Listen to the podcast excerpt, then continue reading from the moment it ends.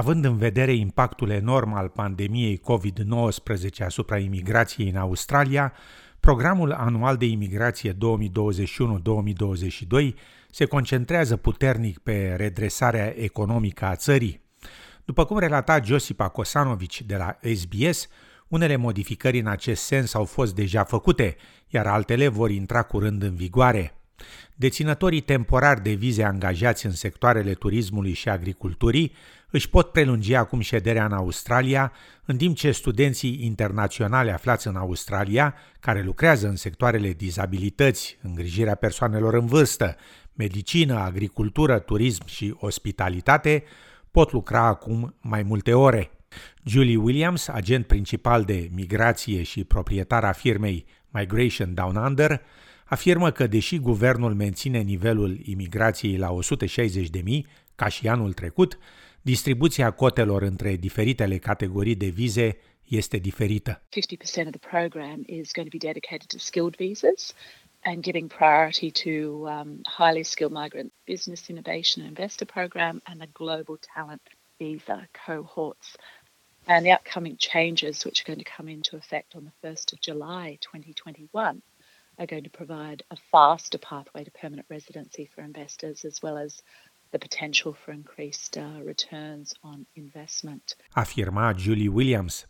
În 2020-2021, numărul de locuri disponibile în programul de afaceri, investiții și inovare a fost aproape dublat la 13.500, în timp ce cota programului Talent Global Independent s-a triplat la 15.000 de locuri. Cotele ar putea fi ajustate anul acesta, favorizând mai multe vize sponsorizate de angajatori, pentru a răspunde la cererea crescândă pentru muncitori calificați. Drept urmare, mai mulți muncitori calificați pot avea vizele rezolvate mai rapid, după ce 22 de ocupații, inclusiv bucătari, contabili, ingineri și programatori de software, au fost adăugate pe lista prioritară de ocupații calificate. Această listă temporară, care conține acum 41 de ocupații, a fost creată în septembrie 2020 pentru a face față consecințelor economice ale pandemiei. Chris Johnston, fondator și avocat principal de migrație la firma Work Visa Lawyers, afirmă că guvernul tratează nivelurile de planificare ca un plafon și nu ca o țintă. In terms of the uh, 189 visa, the planning level is 6,500 visas, and as of the round ending the 21st of April 2021, 1,690 invitations have been given. So that means that there is a, a, lot of those visas still to be given and there's not much time left. So it's very likely that they're not going to get anywhere near giving away 6,500 of those 189s and they might be as low as 50% or less of that amount actually end up being allocated. Afirma domnul Johnston. Guvernul federal a anunțat o nouă viză pentru agricultură, care va fi extinsă pentru 10 țări ASEAN pentru a face față deficitului de lucrători agricoli. Guvernul a făcut de asemenea modificări pentru deținătorii de vize de lucru în vacanță, angajați în sectorul turismului și ospitalității, în zonele nordice și izolate ale Australiei. Din martie 2022, aceștia vor fi eligibili pentru a doua viză similară, fără a trebui să dovedească 88 de zile de lucru la fermă. În privința locurilor disponibile în programul Family Stream, Chris Johnston afirmă că numărul va rămâne același, adică 77.300. Domnul Johnston adaugă că o concesie temporară a guvernului, ce permite solicitanților străini să primească aprobare de viză deși se află în Australia, blocați de restricțiile de călătorie datorate pandemiei COVID-19, poate reduce timpul de procesare a cererilor existente de viză de partener. In the family stream, it's expected that the, the same number of uh, visas will be allocated and so that would mean that you could expect for partner visas to benefit. There should be more partner visas being granted again this year, and that might help achieve lower processing time for partner visas, and it might also help clear the backlog of partner visas which had built up over a number of years. Afirma domnul Johnston.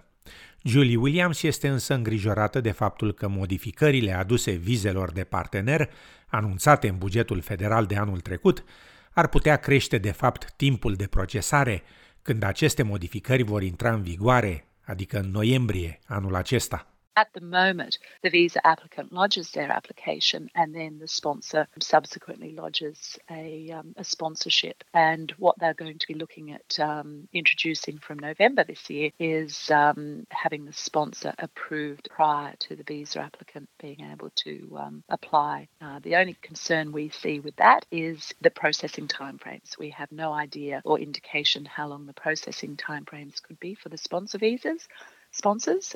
Afirma doamna Williams.